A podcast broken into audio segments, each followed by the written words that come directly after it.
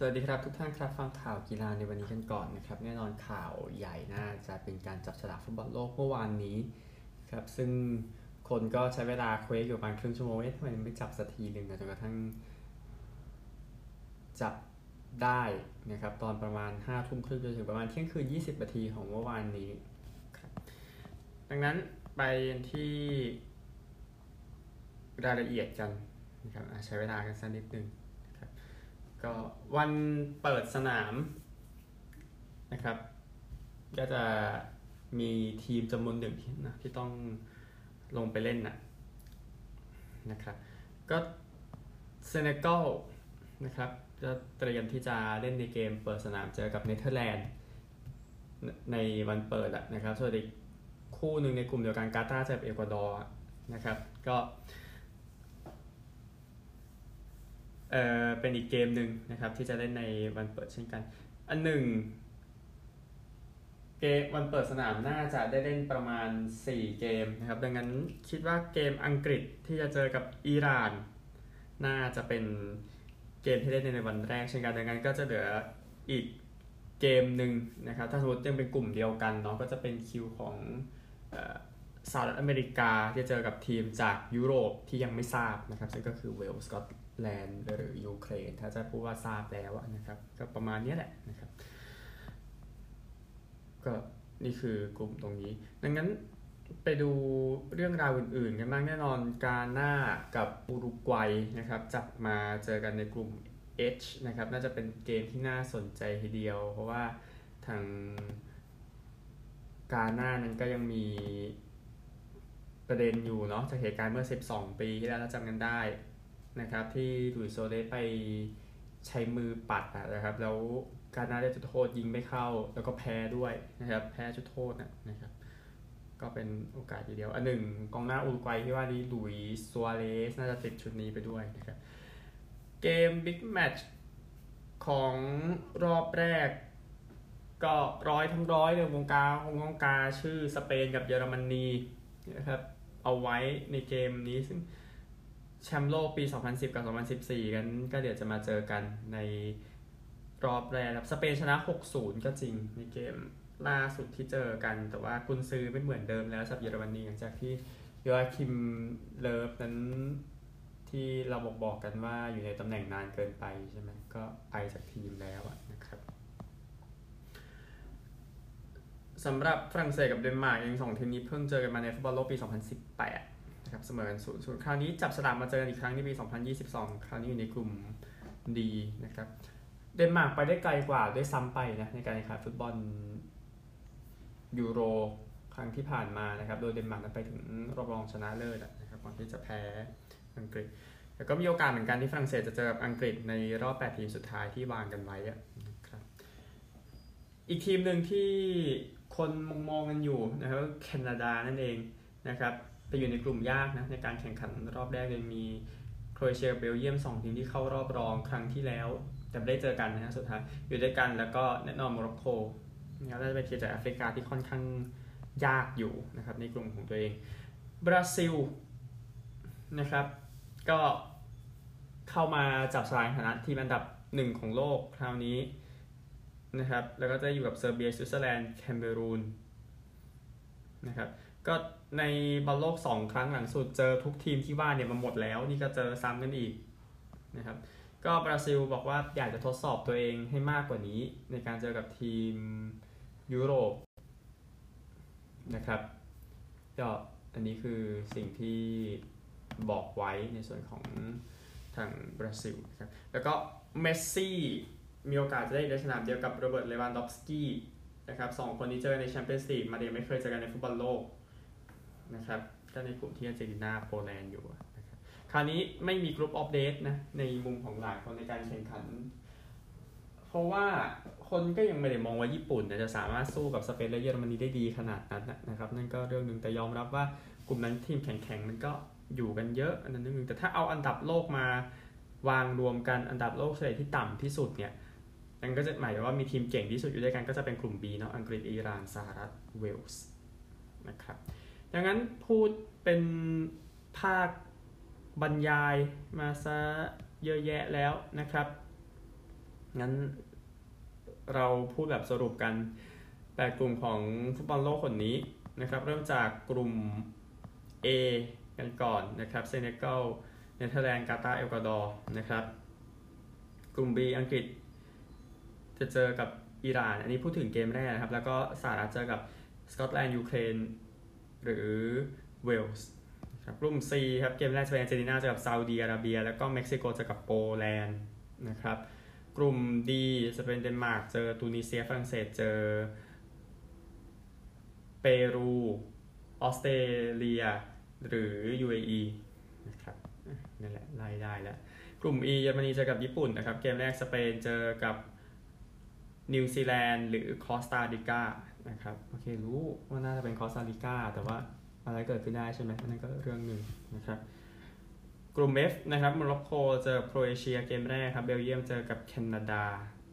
นะครับกลุ่ม G ครับสวิตเซอร์แลนด์จะเจอกับแคเมอรูนบราซิลเจอกับเซอร์เบีย ในเกมแรกแล้วก็สุดท้ายกลุ่ม H ครับอุรุกวัยเจอกับเกาหลีใต้โปรตุเกสเจอกับกานานะครับจะวิเคราะห์ทีมไหนเข้ารอบอย่าเพิ่งรีบครับเดี๋ยวค่อยว่ากันนะครับอันนี้หมดแล้วในส่วนของฟุตบอลโลกนะครับ เอาผลฟุตบอลเมื่อคืนนี้กันก่อนสำหรับคู่ที่ เตะกันไปนะนะครับ ก็คู่ที่เตะกันไป เมื่อวานนี้นะครับ เดี๋ยวขยายให้ทุกท่านเห็นกัน ก็ยูเนียนเบอร์ลินกลับมาสู่ฟอร์มได้สักทีหนึ่งชนะโคโลญไป1-0นะครับฟุตบอลบุนเดสลีกาวันนี้แชมเปี้ยนชิพก็พาวแพ้ฮัดเดอร์สฟิลด์ไป 0-1 นะครับวิธีโปรตุเกสบราก้าชนะเบนฟิก้า1-2 นะปอร์โต้ก็น่าจะยิ้มมากกว่าเดิมนะกับ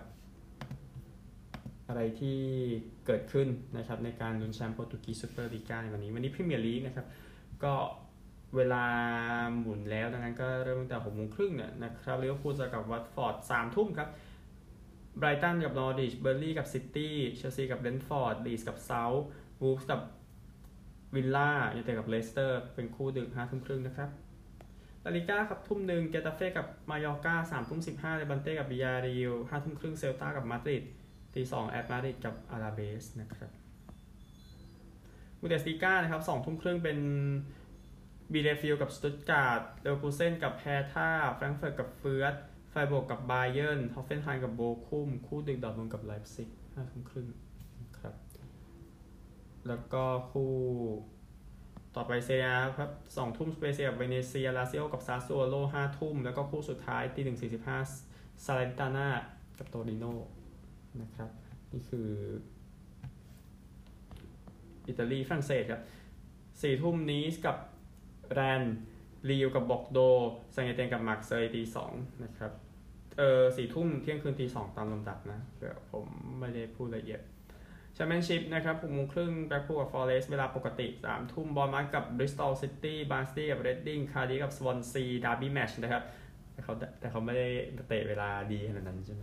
เอ่อโคเวนทรี้กับแบล็กเบิร์นดาร์บี้กับเพรสตันลูตันกับมิลล์วอลล์ปีเตอร์โบโรกับโบโรควีนสปาร์คกับฟูแล่มแล้วก็สโต๊กกับเชฟฟิลด์ยูไนเต็ดนะครับ ก็นี่คือจุดนี้โอเคหมดแล้วนะครับฟุตบอลนั้นนอเอาบอลไทยกันดีกว่านะครับบอลไทยวันนี้หกโมงเย็นขอนแก่นยูกับบุรีรัมย์ก็อยู่ในก็ต้องมองในทางที่ดีเนาะสำหรับขอนแก่นยูไนเต็ดมันไม่ได้ง่ายขนาดนั้นนะครับในเกมนี้นะครับ แล้วก็ BG กับท่าเรือเวลาเดียวกันเชียงรายกับเชียงใหม่อยู่หกโมงครึ่งก็รีบๆเตะเนาะเพราะเดี๋ยวไม่มีเออเขาเรียกว่านะเดี๋ยวไม่มีเดี๋ยวไม่ได้เตะแล้วด้วยกันในปีหน้าเชียงใหม่อยู่นะตกชั้นใช่ไหมนั่นก็อีกเรื่องหนึ่งก็ติดตามนะครับสับไทยลีกวันนี้มีทั้งหมด3คู่ด้วยกันนะครับไทยลีก2นะครับ ก็เมื่อวานราชนาวีชนะขอนแก่นไป 3-0 ก็ส่งท้ายเนาะก่อนตกชั้นนะฮะลำปางกับระนอง 5 โมง แพร่กับชัยนาท6โมง อุดรกับศุลกากรทุ่มหนึ่งพร้อมกับระยองกับลำพูนนะครับเดี๋ยวไทยลีก3ค่อยว่ากันอีกทีก็ได้นะครับก็นี่คือฟุตบอลแค่นี้ครับไปกีฬาอื่นกันบ้าง คริกเก็ตกันบ้างนะครับ วันนี้มีชิงแชมป์โลกรอบคัดเลือกเกมที่ 2 เกม 1 วันนะฮะนิวซีแลนด์กับเนเธอร์แลนด์ที่แฮมิลตันนะครับซึ่ง เขาก็ยังบอกอยู่นิวซีแลนด์ก็น่าจะทุบเล่นไม่ยากนะในบรรดาผู้สันทัดกรณีนะครับ แล้วก็5โมงเย็นวันนี้เกมที่3จาก3นะระหว่างออสเตรเลียกับปากีสถานนะครับออสเตรเลียก็ส่งชุดนั้นลงไปชุดชุด 4 ชุดอะไรแบบนั้นนะเวลาที่ยำที่คนเขาบอกแต่เกมที่แพ้ปากีสถานเมื่อวันก่อนมันรับไม่ได้จริงๆอะกับผลงานทีมเดี๋ยวค่อยว่ากันนะฮะแล้วก็ที่เดอร์บานนะครับสำหรับเทสต์แรก ระหว่างแอฟริกาใต้กับบังกลาเทศก็แอฟริกาใต้ 367 บังกลาเทศ 98 ออก4นะครับ ก็ยังไปเรื่อยๆ อยู่ที่เชฟฟิลด์ชีลด์ที่เพิร์ธนะครับเวสเทิร์นออสเตรเลียนั้นตี 386 วิกตอเรียอยู่ 147 ออก 3 เหลืออีก 2 วันนะครับรายการสโมสรของออสเตรเลียเกม 4 วันนะครับเดี๋ยวค่อยว่ากันจุดนั้น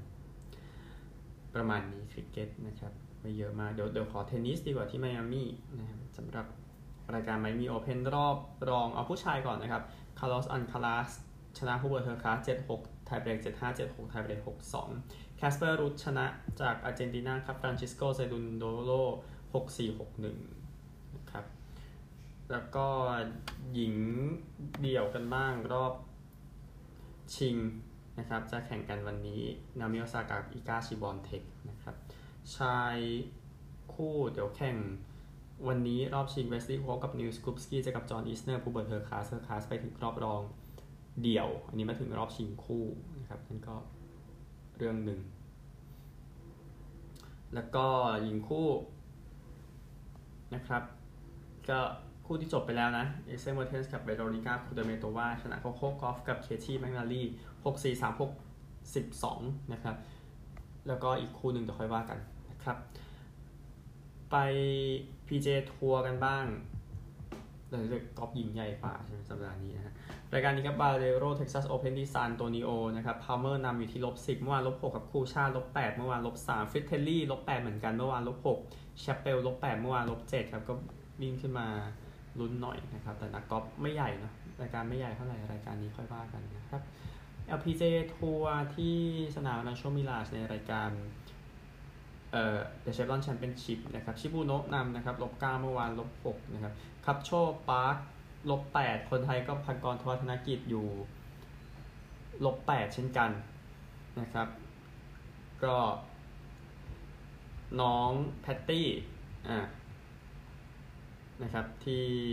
ลุ้นอยู่ตอนนี้อย่างที่ทราบกันเนาะว่าเธอชนะที่นี่เมื่อปีที่แล้วนะครับ ก็ดูแล้วกันถ้าจะทำได้ดีไหมแต่ว่าอยู่ที่2แล้วตอนนี้ คนไทยมีท็อป 10 อีกคนครับปาจารียนาฬิการอยู่ลบ5เมื่อวานลบ1ครับตามผู้นำอยู่4สโตรกเซริบูติเยลบ5เมื่อวานลบ3นะครับเดี๋ยวติดตามแล้วกัน ก็อันดับตัดตัวดูแล้ว ข้างล่างไม่เห็นธงไทยเนาะหน่อยเพราะว่าน่าจะน่าจะผ่านกันไปได้หมดอะนะครับนั่นก็น่าจะเป็นเรื่องที่ดีสำหรับรายการ นี้นะครับไปกันที่กีฬาต่อไปนะครับ เอารีวิวนี่ดีกว่าเคอร์ลิงชายชิงแชมป์โลกนะครับกลับมาแล้วนะครับผู้หญิงแข่งไปก่อนอย่างที่ทราบกันก็คือสวิตเซอร์แลนด์ได้แชมป์นะครับผู้ชายบ้างคราวนี้มากัน 13 ทีมนะครับ ก็หลังจากแบนรัสเซียทิ้งไปแล้วนะครับแคนาดาส่งทีมมือหนึ่งมานะนำโดยแบรดกูชูนะครับก็เป็นทีมมาจากที่นิวฟันแลนด์นะครับมาจากเซนมาต้องเรียกว่ามาจากเซนจอนขออภัยนะฮะเอ่อแน่นอนสวีเดนก็ยังส่งทีมเดิมมาอยู่นะครับที่ได้แชมป์โลก 3 ครั้งหลังสุดนำโดยนิคลัสอีดินออสการ์เอ็กซอนนะครับเนี่ยสวีเดนก็มองว่าน่ากลัวนะครับก็ หลายทีมไม่ได้ส่งทีมมือหนึ่งมานะ แต่ว่าเท่าที่ดูดูนะครับ อิตาลีแหละที่ส่งมือหนึ่งมาทีมหนึ่งเจอเรโทเรโทนัสนะครับที่นำโดยนักกีฬาคนนี้ที่น่าสนใจครับ ก็ทีมอื่นๆข้ามไปละกัน แต่ที่แน่คือเอาเท่าที่พูดนะครับสำหรับรายการนี้นะครับโอ เคก็เดี๋ยวการแข่งขันเคอร์ลิงชิงแชมป์โลกในประเภทชายที่ลาสเวกัสนะครับก็จะแข่งขันไปรอบแบ่งกลุ่มนะครับ ก็เริ่มตั้งแต่คืนนี้นะครับ แล้วไปสิ้นสุดกันในช่วงเช้าวันที่ 9 เมษายนนะครับดังนั้นวันที่ 9 เมษายนเดี๋ยวจะกลับมาเยี่ยมนะครับแล้วก็มีสถานการณ์ล่าสุดมาอัปเดตให้ทราบไว้แต่ว่ามองแคนาดาสวีเดนอะไรพวกนี้นะครับสำหรับคู่ที่ไม่ใช่สำหรับคู่สำหรับทีมที่อันดับ สูงสูงนะครับ นี่ก็ติดตามกัน เอาเรื่องของกีฬาฤดูหนาวกันบ้าง อันนี้ขอสรุปบางอันที่ไม่ได้พูดถึงในช่วงที่ผ่านมานะครับ ตอนที่มาสรุปตอนแรกเมื่อช่วงกลางเดือนมีนาคมนะครับในประเภทชายดาวฮิลนะครับแชมป์เป็นมาโกโอเดมัตจากสวิตเซอร์แลนด์ นะครับที่ได้แชมป์ในไม่ใช่ไม่ใช่แชมป์ downhill แชมป์รวมขออภัย แต่ถ้าแยกประเภทมีดังนี้นะครับ downhill ก็เป็นอเล็กซานเดอร์คิเดอร์จากนอร์เวย์ super-G ก็เช่นกันนะครับ giant slalom ก็เป็นโอเดมัตนะครับ slalom เป็นเฮนดิกคริสโตเฟอร์เซน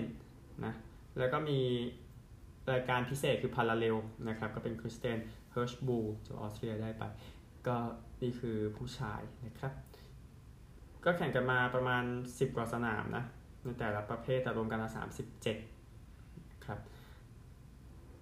ก็ประเภทหญิงกันบ้างนะครับ รวมแชมป์เป็นมิเคล่าชิฟรินนะครับนักกีฬาชื่อดังจากสหรัฐนะครับ downhill นั้นเป็นโซเฟียก็เกีย super-G เป็นเฟเดริก้าบริกโนเน giant slalom เป็นเทสซาวอลลี่ slalom เป็นเปต้าบุโควาในการ parallel รายการเดียวนั้นแชมป์เป็นอันเดรยาสโลคานะครับในประเภททีมนะครับจัดรายการเดียวที่บริเวณฝรั่งเศสวันที่ 18 มีนาคม ซึ่งสวิตเซอร์แลนด์นั้นได้เหรียญทองไปนะครับตามข่าวที่เคยนำเสนอไปนะครับแต่ถ้าเป็นประเภท เป็นประเทศมารวมกันยังเป็นออสเตรียอยู่นะดังนั้นก็ยินดีด้วยนี่คือสรุปของ Alpine Skiing นะครับ ในฤดูกาล 2022 ที่เพิ่งจะจบไปเมื่อสักพักมานี้นะครับ เอากีฬาอื่นกันบ้างนะครับ cross country ski นะครับ ก็เป็นหนึ่งประเภทที่ไม่ได้รายงานไปตอนนั้นนะครับ เนื่องจากยังไม่จบ แต่จบแล้วนะครับตั้งแต่ที่ 20 มีนาคมที่ผ่านมา ก็ชื่อซ้ำๆแล้วแต่ผู้ชายจบดังนี้นะครับ ก็มีประเภทรวมประเภทดิสแทนแล้วก็ประเภทสปรินต์ก็คล้ายกับในโอลิมปิกนะพูดถึงนะครับก็ในประเภทรวมนะครับ สุดท้ายแชมป์เป็นโยฮันเนสแคลโบจากนอร์เวย์นะครับ distance เนี่ยเป็นอีโวนิสคาเลนจากฟินแลนด์ sprint เป็นริชาร์ด ชูเวจากฝรั่งเศสแต่รวมกันก็ตามนั้นนะครับ ในประเภทหญิงกันบ้างนะครับ แชมป์รวมก็เป็นของนัทยาเนปรยาเยวาจากรัสเซียนะครับ ประเภท distance เป็นเทเรสโยฮาวประเภท sprint เป็นมายาดาวควิสแต่รวมกันก็เป็นนักกีฬาจากรัสเซียคนนี้ประเภททีมผสมนะครับ แข่งกันที่ฟาลูนสวีเดนนะครับ ก็เป็นสหรัฐชนะประเภท4คูณ5กิโลเมตรผสมนะสวีเดนชนะในประเภทคู่ผสมนะครับ แต่ถ้าเอา แต่ละประเทศมารวมกันแล้วคะแนนของนอร์เวย์ดีที่สุดนะครับก็ตามนี้นี่คือ cross country นะครับ ก็กีฬาอื่นที่พอแจ้งให้ทราบนะครับ อย่าง Nordic combined นี่จบไปแล้วนะครับ ski jump ก็มาจบวันที่ 27 มีนาคมที่ผ่านมานะครับ โดยรวมกันเนี่ย รวมรวมทุกรายการที่กระโดดกันไปเป็นเรียวยูโคบายาชิจากญี่ปุ่นได้อันดับที่ 1 นะครับ แล้วก็ที่ 2 เป็นคาวไกเกอร์จากเยอรมนีที่ 3 มาเรียสลุนวิกจากนอร์เวย์ถ้าเป็นประเภทประเทศนะครับออสเตรียได้ที่ 1 สโลเวเนีย 2 เยอรมนี3นะครับในประเภทชาย หญิงกันบ้างนะครับ รวมทุกรายการเป็นมาริต้าคลัมเมอร์จากออสเตรียได้ที่ 1 นะครับนิก้า คริชนาจากสโลเวเนียที่ 2 เออร์ชาโบคาทัชจากสโลเวเนียได้ที่ 3 นะครับ ประเภทประเภทที่เป็นประเทศนะนะครับ ก็สโลเวเนียอยู่ที่ 2 กับ3เพราะงั้นชนะก็ไม่ต้องแปลกใจนะครับ ออสเตรียได้ที่ 2 ญี่ปุ่นได้ที่ 3 ที่ผสมมีจัดกันไปที่วิลิงเกนเยอรมนีก็ออสโล นอร์เวย์และสโลเวเนียเก็บหมดทั้ง 2 รายการนะครับ นี่คือ ski jump นะนะ ก็ฟรีสไตล์สกีก็จบไปเมื่อปลายเดือนเช่นกันงั้นยังไม่ได้รายงานนะครับ ก็เป็นกีฬาที่สนุกเหมือนกันนะ เท่าที่เห็นคนเขาเล่นกันนะครับ ก็โดยสรุปแล้วได้หลายประเภททีเดียวนะครับ ก็ประเภทชายอ่านก็ได้นะครับ ski cross นะครับเป็นไรอันเลเจจากสวิตเซอร์แลนด์นะโมกูก็เป็นมิเคลคิงส์บิลี่จากแคนาดาที่โมกูก็คือที่สกีแล้วก็ข้ามเป็นเนินหิมะเล็กๆอะ่ะซึ่งยากอยู่นะครับ แล้วก็พากับไพป์นะครับ ก็เป็นเบอร์กรูจากนอร์เวย์ชนะไป ผู้หญิงนะครับถ้าเป็น ski cross เป็นซานดร้านัสลุนด์จากสวีเดนโมกูเป็นจากคาราแอนโทนีจากออสเตรเลียนะครับพากับไพเป็นไอรินคูจากจีนนะครับในประเภทประเทศรวมสุดท้ายเป็นแคนาดาได้แชมป์ไปในปีนี้ครับสำหรับสโนว์บอร์ดก็จบสัปดาห์สุดท้ายของเดือนมีนาคมเช่นกันนะครับ โดย รวมของผู้ชายก่อนนะครับสำหรับ อันนี้กีฬาสโนว์บอร์ดนะก็ slalom นะครับลงมานะครับลงมาจากเขาก็รีสังโฮจากเกาหลีใต้ได้ที่1นะครับแล้วก็ฟรีสไตล์ overall นะครับเป็นมอนสกรอยสลันจากนอร์เวย์ได้ที่1นะครับฟรีสไตล์ overall ก็มีทั้ง halfpipe slopestyle big air พวกนั้นนะครับเอ่อผู้หญิงกันบ้างนะครับ parallel overall ก็เป็นรามอนาฮอปไมสเตอร์จากเยอรมนีฟรีสไตล์ overall เป็นโคโคโมมุราเซจากญี่ปุ่นนะครับประเภทรวมประเทศกันก็ออสเตรียชนะไปในปีนี้นะครับ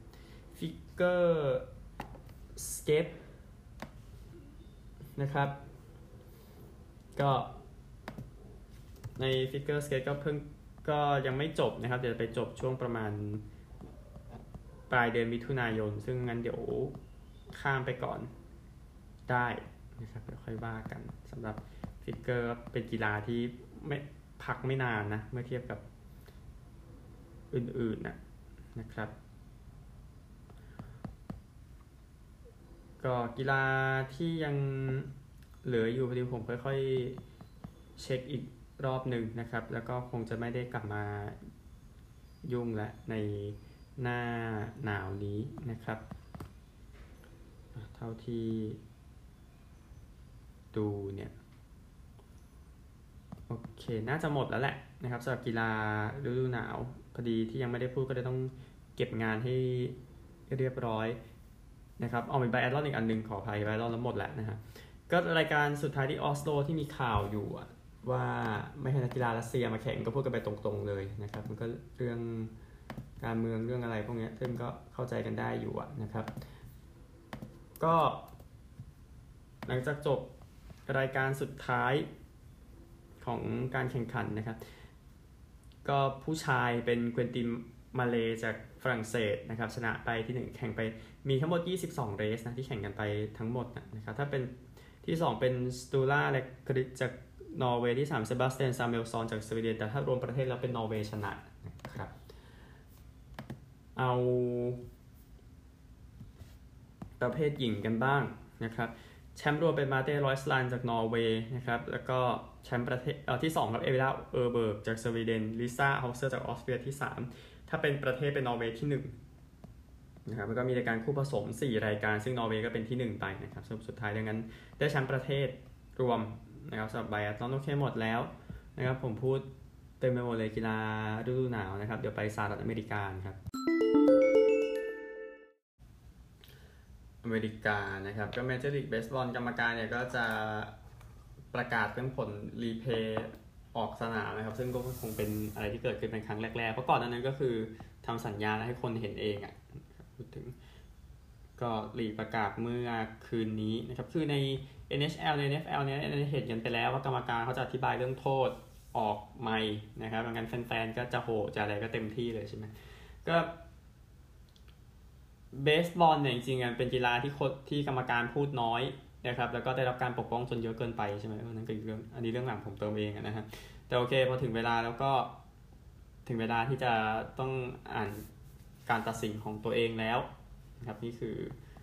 ที่เตรียมไว้นะครับก็ MLB นั้นใช้วิดีโอรีเพย์ในปี 2008 นะ ซึ่งก็ตามหลังกีฬาอื่นนะครับ ใน 4 อันเนี้ยนะ เอาข่าวฟุตบอลหญิงก่อนนะครับ โพบโซโลนักกีฬาคนนี้ก็ โดนจับไปนะครับ คือแจ้งว่าเออขับรถแบบอันตรายเขาบอกอย่างนั้นนะครับ แล้วก็ต่อต้านเจ้าหน้าที่ตำรวจนะครับ ก็โดนจับไปขณะที่อยู่กับลูกแฝดของตัวเองอายุสองขวบแบบ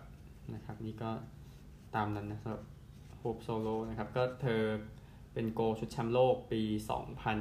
25นะครับก็แต่งงานกับสตีเวนส์นะอดีตปีกในของ Seattle Seahawks กับ Tampa Bay Buccaneers นะครับก็ตามนั้น ไปกันที่นิวยอร์กเมทส์กันบ้างนะครับ มือคว้างยานิวคนิยาขอบเดลกรอมนั้นน่าจะเล่นไม่ได้ ไปช่วงหนึ่งเพราะมีอาการปวดที่บริเวณ ไหลนะครับดังนั้นเล่นเกมเปิดฤดูกาลไม่ได้ไหลขวานะก็สงสัยว่าข้างไหนนะครับ ก็อายุ 33 ปีเป็นหนึ่งในมือคว้างดีสุดใน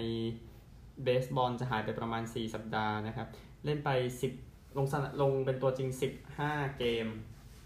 นะครับ ก็ยาเอที่ 1.08 นะคือโหดมาก 9 ก็คือ 9 อินนิ่งเสียแค่แต้มนิดๆนะนะครับ ก็ ติดตามแล้วกันก็เดอกรอมได้รางวัลไซยังมือขว้างดีสุดของ National League ปี 2018 และ 2019 นะครับข่าวร้ายของนิวยอร์กเมทส์แต่ว่าเมทส์ก็คงชินกับเรื่องแบบนี้ใช่ไหมโกลเด้นสเตทวอริเออร์สนะครับผู้เล่นคนนี้สตีเฟนเคอร์รีนั้นจบฤดูกาลปกติไปแล้วยังไม่จบฤดูกาลเพย์ออฟนะอย่าเพิ่งช็อกกันไปก่อนนะฮะแต่ที่แน่คือว่าทาง เคอร์รี่เองก็อยู่ที่อาการปวดที่บริเวณ มันต้องใช้คำนี้ อย่าใช้คำว่าปวดใช้คำนี้ดีกว่านะครับ อาการของเคอร์รี่อยู่ที่บริเวณเท้าซ้ายที่มันแพลงขึ้นมานะครับ ก็เดี๋ยวประเมินซ้ำอีกทีแต่คิดว่าจบฤดูกาลไปเลยดีกว่า คิดว่าอย่างนั้นนะครับ ก็ทาง Warriors แจ้งว่าจะไม่อัปเดตสถานการณ์ของเขาเลย จนทั้งวันที่ 11 เมษายน หรือว่าวันจบฤดูกาลไปแล้ว คือไม่ต้องรีบนะครับ อย่าถามเยอะอะไรอย่างนั้นนะครับสำหรับบาสเกตบอลมหาวิทยาลัยผู้หญิงก่อนนะครับ แข่งรอบรองไปแล้ว 1 คู่เซาท์แคโรไลนาชนะลุยวิลล์72 59เซาท์แคโรไลนาครับ ก็ชนะ 34 แพ้ 2 ในฤดูกาลปกตินะครับสถิติก็ขยายขึ้นไปเรื่อยๆ ตามนี้นะครับ ข่าวอเมริกาหมดแล้วครับ ไปออสเตรเลียครับ ออสเตรเลียนิดนึงแต่พอแล้วนะฮะ วันนี้วันประวัติศาสตร์ของสโมสรจีลองนะครับ เนื่องจากว่าเจลเซลวูดนะครับ กัปตันของจีลองนั้นจะลงสนามเป็นกัปตันในเป็นเกมที่ 227 ทำลายสถิติลีกเลยนะครับสถิติเก่าสตีเฟนเชนาฮานนักตำนานของ ซเฟนเคอร์ฮานขอไปตำนานของเขาตั้นเขานะครับก็เคอร์ฮานออกมาพูดถึงตอนที่ตัวเองทำลายสถิติของดิกเรย์โนลด์ได้ตำนานของเอเซนดอนเขานะครับ ก็บอกว่า เออก็ยินดีกับเซลวูดด้วยที่ทำสถิติที่ยอดเยี่ยมได้ ซึ่ง กัปตันจีลองคนนี้จะนำจีลองไปเยือนคอลลิงวูดเกมช่วงบ่ายวันนี้นะครับ จะเป็นคู่ prime time ที่นั่นนะครับ ก็รับอันดับ 7 ในปี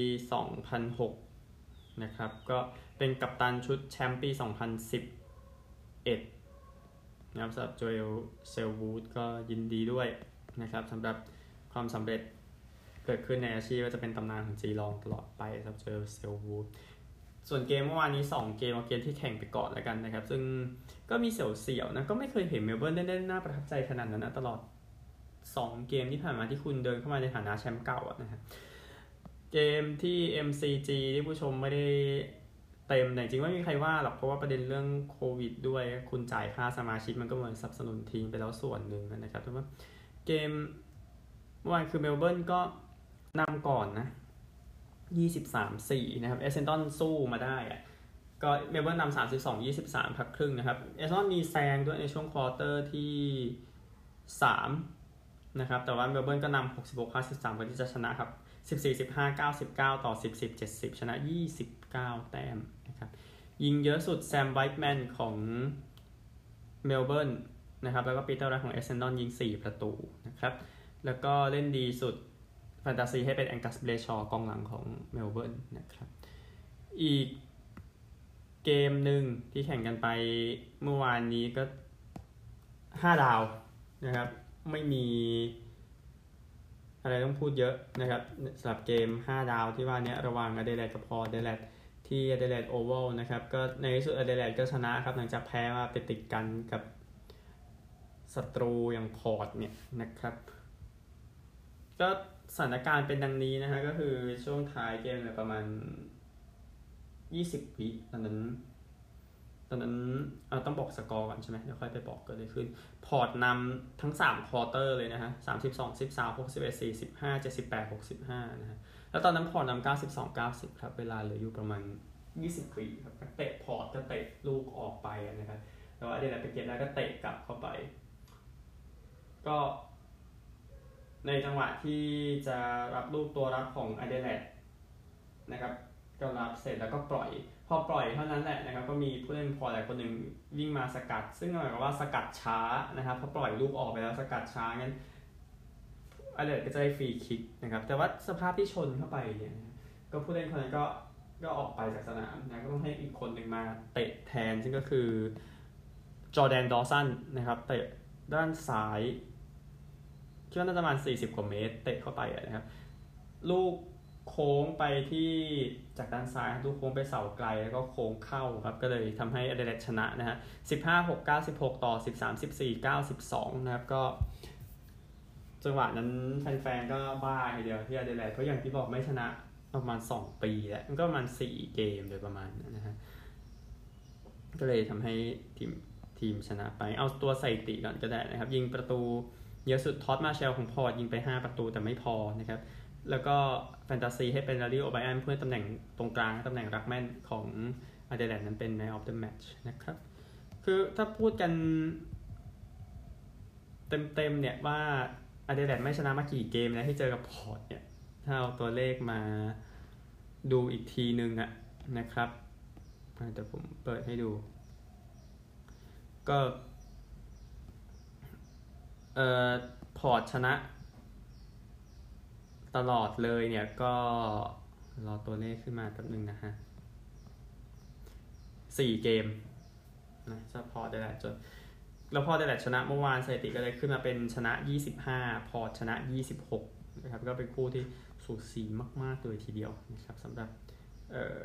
ออสซิลคือพอร์ตเคยทำสถิติชนะ 7 เกมติดไปด้วยในช่วงปี 2000 ถึง 2003นะ นะครับอันนี้ทำไป4 แล้วก็หยุดไปแล้วนะวันนี้มี 3 คู่นะครับ เที่ยง 35เซนติไจแอนส์แพ้หมด 2 เกมเจอโกโคสซัน